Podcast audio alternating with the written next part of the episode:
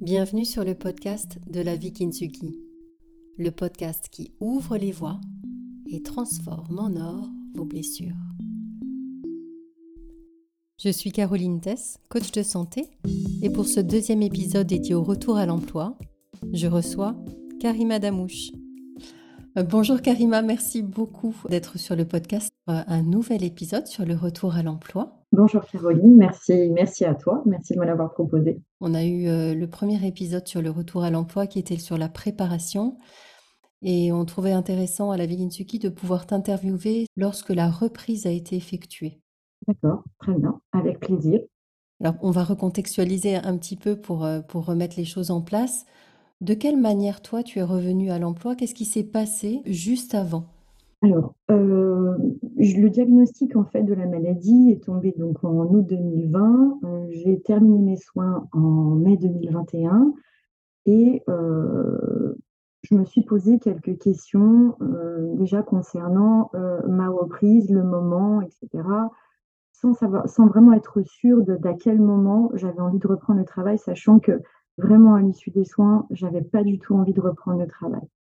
Et ce qui s'est passé, c'est que euh, très vite, euh, le corps médical, l'administration euh, ben, m'ont un peu pressurisé, fait un peu de forcing, voilà, pour pouvoir reprendre le travail en m'expliquant que voilà, les soins étaient terminés, qu'il n'y avait avait plus lieu en fait d'être arrêté et qu'il fallait retourner travailler.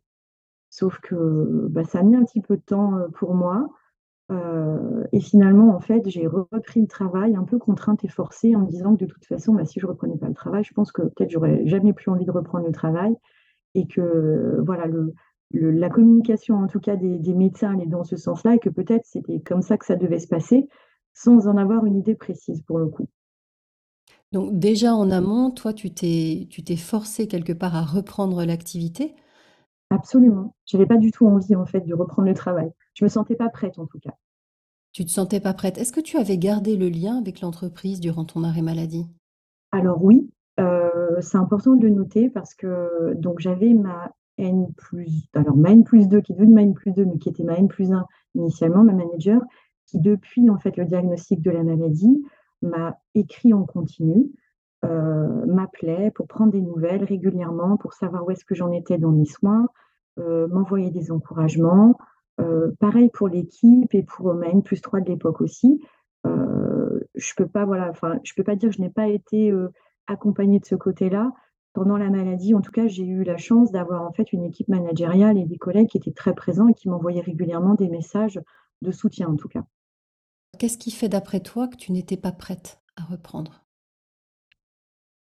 Ce qui ce qui a fait, ce contexte-là, c'est que on sort des traitements qui ont été très lourds, physiquement, psychologiquement.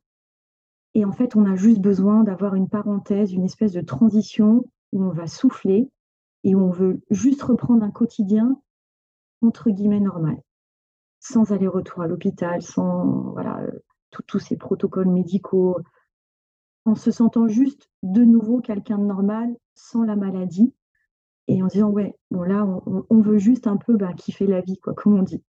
Donc en fait, un sas entre le moment où il y a l'arrêt des traitements et la reprise, un sas pour toi. Un sas, exactement, un sas pour soi et un sas, et j'ai envie de dire, il y a un temps de reconstruction psychologique et physiologique. Parce que la maladie nous a transformés, et en tout cas, moi, je n'ai pas eu le temps de m'attarder sur les transformations physiologiques et psychologiques. Bien entendu, il y a les premières transformations, on perd tous ses cheveux, on maigrit, etc. Il y a tout un tas de choses qui changent dans notre quotidien. Mais une fois que les traitements sont terminés, ben, c'est un peu, euh, comment dire, euh, c'est un peu un, deuxième constat, euh, je, vais le dire un petit peu familièrement, mais une espèce de deuxième effet qui se coule. Euh, il y a déjà bah, la maladie, les traitements, etc. Puis bah, le deuxième effet qui se coule, c'est de se dire, bon d'accord, ok, bah, par quoi on est passé? Et on a besoin d'analyser, de prendre du recul en fait sur tout ce qui nous est arrivé, pourquoi ça nous est arrivé, et surtout de se dire, aujourd'hui, on est qui? Parce que la problématique de l'identité aussi, elle se pose à l'issue des traitements. et avant même de retourner au travail, moi, je me posais déjà un milliard de questions en me disant: «Oui, mais bon, j'ai changé physiquement, mais qu'est-ce que vont penser les gens? Qu'est-ce que vont penser mes collègues? Je suis devenue quelqu'un de différent» et cetera. Je me sentais fragilisée aussi psychologiquement. Donc tout ça, on a besoin d'avoir du temps, ben, juste pour s'y attarder, accueillir et se dire: «Ben, on fait quoi maintenant?» Alors qu'est-ce qui s'est passé du coup lorsque tu as repris? Donc contrainte, j'entends? Alors quand j'ai repris, heu, contrainte et que voilà, j'ai commencé à dire à ma chef que, bah, je voulais venir, heu, voilà, elle, elle a tout organisé. Heu, j'ai très vite pris rendez-vous avec la médecine du travail. Heu heu, pour donner une petite anecdote, mon premier jour, mon manager de manière mon manager N+1 de manière très maladroite, m'avait déjà calé dans l'agenda une réunion, où qu'il avait intitulée «Passation des sujets». C'était mon premier jour de reprise. Je ne comprenais absolument Mmh. pas ce que je faisais là. Je voyais, tout le monde en mode fourmi courir à droite, à gauche, enchaîner des réunions. Moi, j'avais plus l'habitude de tout ça et très vite, je l'ai dit à ma N+2 en disant: «Heu, Audrey, je te dis quelque chose, je comprends pas ce qui se passe, heu heu, voilà, Mickaël m'a mis une réunion cet après-midi, passation des sujets, là, je me sens pas prête». Et en fait, elle s'est sentie très gênée, et elle m'a dit: «Écoute, non, il a rien compris, ne t'inquiète pas, ne me te mets pas la pression, je vais aller lui parler». Et puis bon, malgré tout, le quotidien revient. Donc ça, c'était mon premier jour. Heu, j'ai repris à temps partiel. Dans un premier temps, 2 jours par semaine. Heu, c'était déjà horrible pour moi parce que fatigant, parce que, heu, psychologiquement, retrouver cette vie sociale un peu contrainte par le travail, ça faisait beaucoup. Pendant presque un an, un an et demi, on est coupé de tout le monde. On est coupé de tout un tas de relations d'ailleurs sociales. On est dans une bulle, on se protège et là, en fait, on a un milliard d'interactions qui fatiguent même sur, heu, une journée et il faut se réadapter à tout ça de manière très rapide parce que les sollicitations, par contre, professionnelles, on peut pas dire aux gens: «Non, mais écoute, là, tu peux pas me parler parce que, tu vois, je suis fatiguée» ou ou «Non, là, tu vois, ça fait trop, je peux pas enchaîner des réunions». Donc en fait, on est dans la sursollicitation et on est dans une espèce de train qui va à toute vitesse, heu, dans lequel, en fait, ben, on n'a pas le choix que de monter.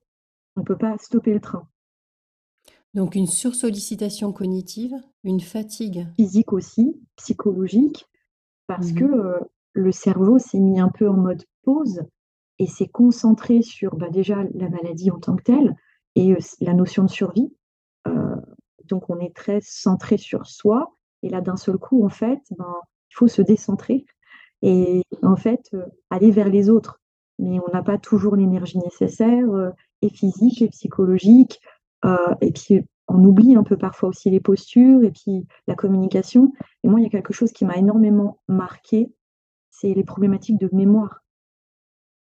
J'avais une excellente mémoire avant la maladie, je me souvenais de toutes les personnes, tous les noms, tous les contextes et cetera. Et là, d'un seul coup, même avoir une discussion avec quelqu'un, bah, ça devenait problématique parce qu'il y avait des mots que j'oubliais, il y avait des notions que j'oubliais. Et qu'en plus, plus j'essayais de trouver les mots, plus ça me stressait, plus ça déclenchait encore plus de problématiques de mémoire. Donc en fait, c'était une espèce de cercle vicieux dont j'arrivais pas à me sortir et je me retrouvais en réunion avec, heu, des des moments de gêne absolue parce que je je voilà, je j'arrivais pas à trouver mes mots, à m'exprimer clairement. C'est c'était très, très difficile pour moi au final. Il y a une grosse pression psychologique aussi qui vient après, heu, parce qu'on est en représentation aussi, par rapport à l'entreprise. Qu'est-ce que tu as mis en place du coup? Qu'est-ce qui s'est passé là? Hem, alors, j'ai pas compris ce qui m'arrivait. Heu, j'ai pendant très longtemps, je me suis demandé si c'était moi qui étais folle. Est-ce que, heu et en fait, même j'avais un constat, heu, très dur en me disant, «Bah, tout le monde reprend le travail sauf toi. Toi, tu y arrives pas, toi, tu es toi, tu es nulle, toi, tu as perdu toutes tes tes capacités, intellectuelles, cognitives, tu sais pas faire», donc j'étais plutôt dans l'autoflagellation. Heu, j'ai pas j'ai pas tout de suite compris que, bah, ce qui m'arrivait, c'était normal et j'ai continué à faire des recherches toute seule dans mon coin, heu, sur Google. Je tapais tout un tas de choses sur, heu, bah, la vie après le cancer, heu, la reprise professionnelle après le cancer et j'ai fini par tomber sur un livre, voilà, j'ai oublié encore le nom, je suis désolée. Je crois que ça s'appelle «La vie après après le cancer», je me souviens plus, mais j'ai acheté ce livre et j'ai écouté le podcast aussi. Ça m'a permis déjà juste dans un premier temps de comprendre que, un, je n'étais pas folle, deux, des centaines, des milliers de personnes avant moi avaient vécu exactement les mêmes choses que moi je vivais, et trois, ben, il y avait des solutions. Mais lesquelles? Là encore, ça va être la deuxième partie de ma recherche. Il faut savoir que les entreprises, euh, je travaille en RH, donc euh, j'ai eu l'occasion de voir euh, des, dizaines et des centaines de fois ce genre de situation, ne sont pas du tout équipées, outillées, n'ont pas de ressources ou humaines ou techniques, on va dire, pour accompagner des personnes euh, qui se sont absentés, euh, voilà, qui étaient en arrêt maladie, que ce soit pour le cancer comme pour d'autres maladies chroniques.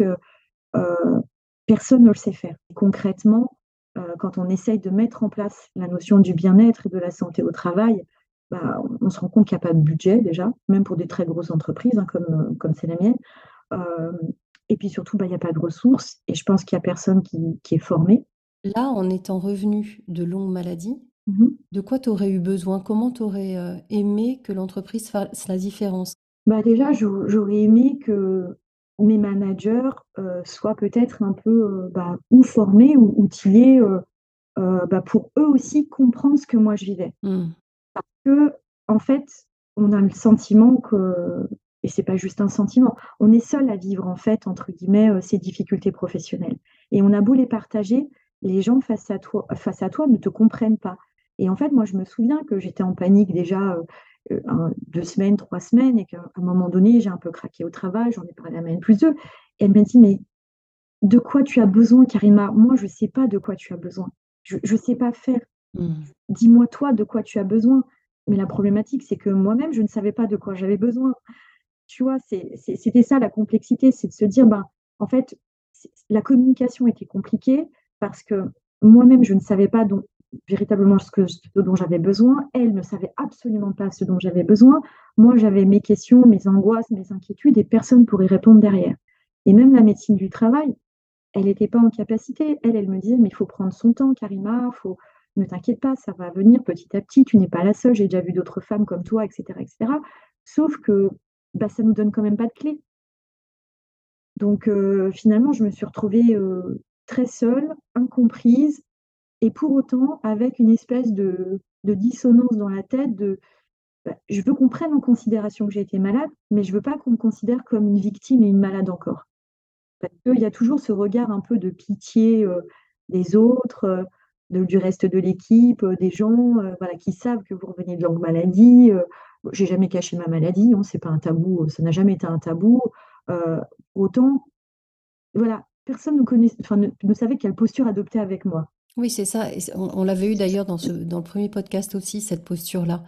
C'est euh, ne pas être considéré comme une victime en, ayant conscience que la maladie a bouleversé certaines choses. Exactement. Si jamais il y avait eu la connaissance de la part de ta hiérarchie, ou euh, la prise en compte et la connaissance vraiment, euh, comment tu l'aurais vécu? Ben, Je pense que déjà, ça m'aurait rassurée.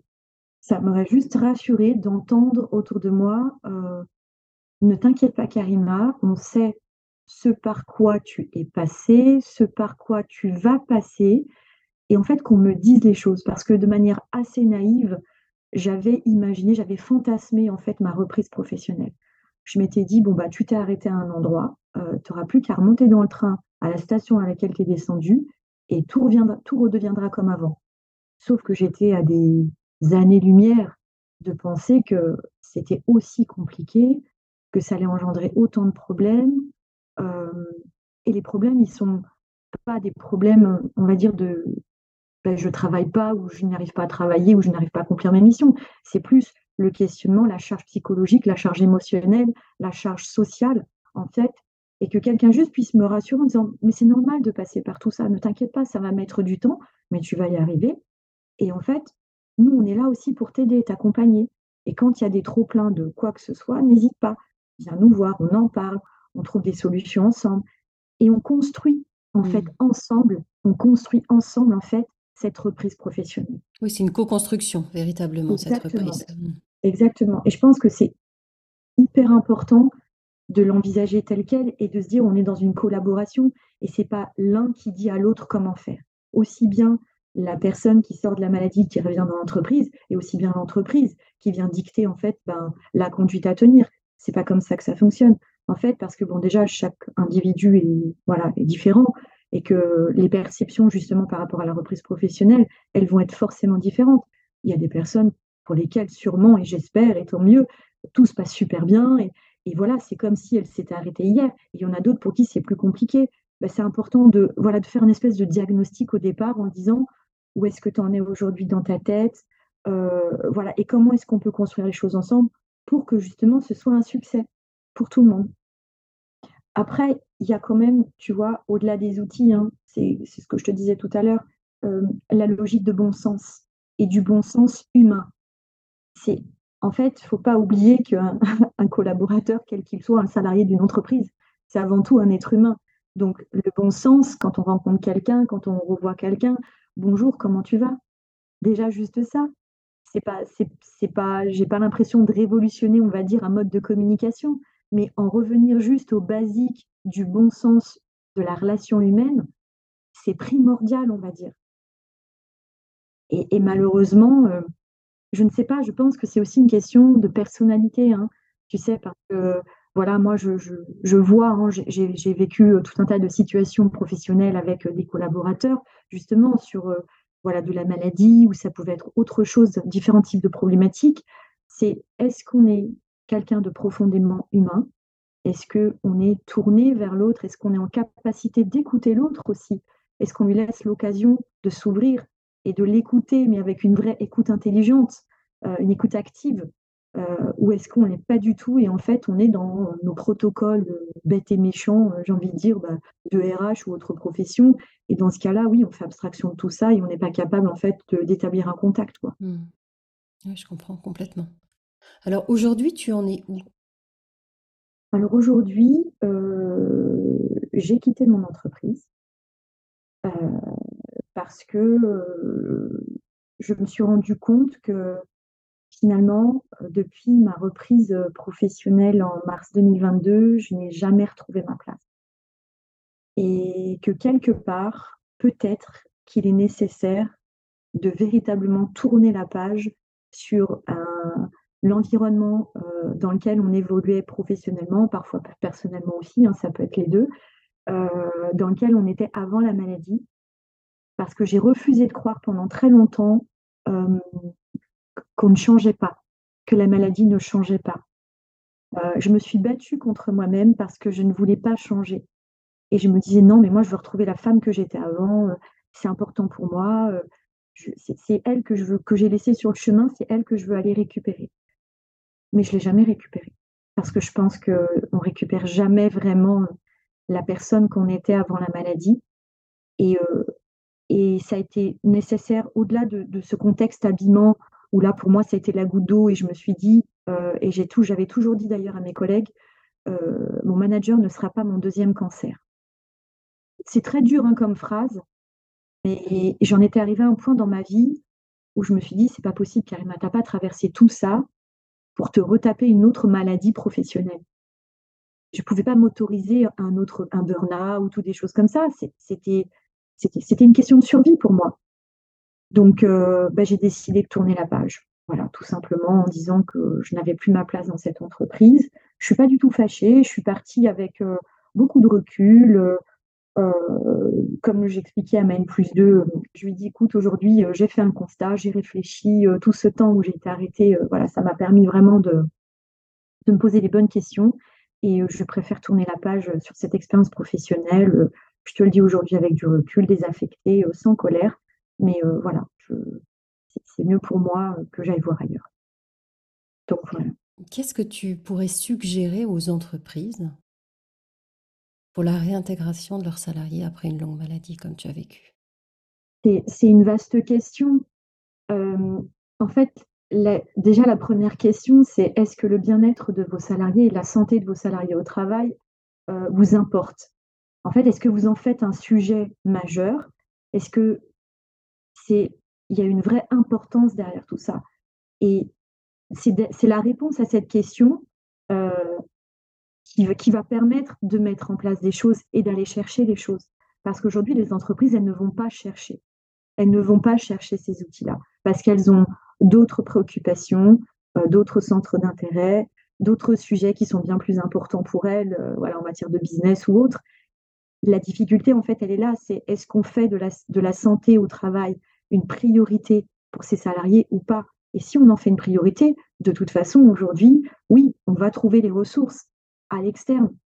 Et pour moi, s'il devait y avoir au moins une solution à mettre en pratique, c'est effectivement préparer les managers et que même les, RH soient, elles, outillées pour préparer potentiellement les managers à accueillir, réaccueillir en fait leurs collaborateurs avec euh, voilà, leur historique de santé. Euh, c'est primordial parce que les gens ne savent pas faire. C'est vraiment ça le mot, le mot de la fin, j'ai envie de dire, c'est les, gens ne savent pas. Nous-mêmes, en tant que, que, anciens malades, euh, anciens patients et on va dire collaborateurs, nouveaux collaborateurs, on ne sait pas, mais en face à nous, on a des gens qui ne savent pas non plus. Et qu'est-ce que tu aimerais dire aux, personnes qui nous écoutent, qui sont en arrêt, qui se préparent à retourner au travail? Alors, euh, déjà, je leur, souhaite bonne santé, surtout, c'est primordial, voilà, c'est important. Euh, j'aimerais leur dire euh, déjà tout ce que vous allez traverser, faites-vous confiance. écoutez votre ressenti, c'est très important. Euh, n'ayez pas peur de poser la question. Si vous n'arrivez pas à poser vos questions en fait à vos managers, utilisez la médecine du travail, utilisez en fait des accompagnants, euh, que ce soit voilà la vie Kintsugi où ça m'a énormément aidé. Je remercie infiniment ma coach parce que elle m'a énormément aidé sur mon positionnement, sur les questions que j'avais, etc. Euh, voilà, il y a tout un tas d'aidants, il y a des structures. Il faut chercher malheureusement quand on n'a pas l'accès direct à ce type d'informations par euh, les unités de soins de support, etc.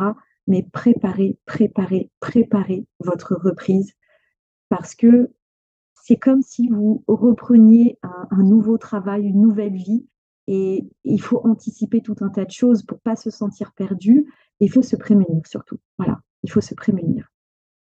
Donc, euh, c'est, voilà, je pense que et s'écouter, c'est vraiment l'essentiel de pas de pas renier en fait ses impressions, euh, de ne pas renier son euh, ce qu'on peut ressentir en fait euh, sur la question de est-ce que je dois retourner au travail ou pas et comment je me sens dans mon travail. Merci beaucoup Karima. À très bientôt et puis ben, bon nouvel emploi et belle belle rentrée à toi. Avec grand plaisir. Au revoir.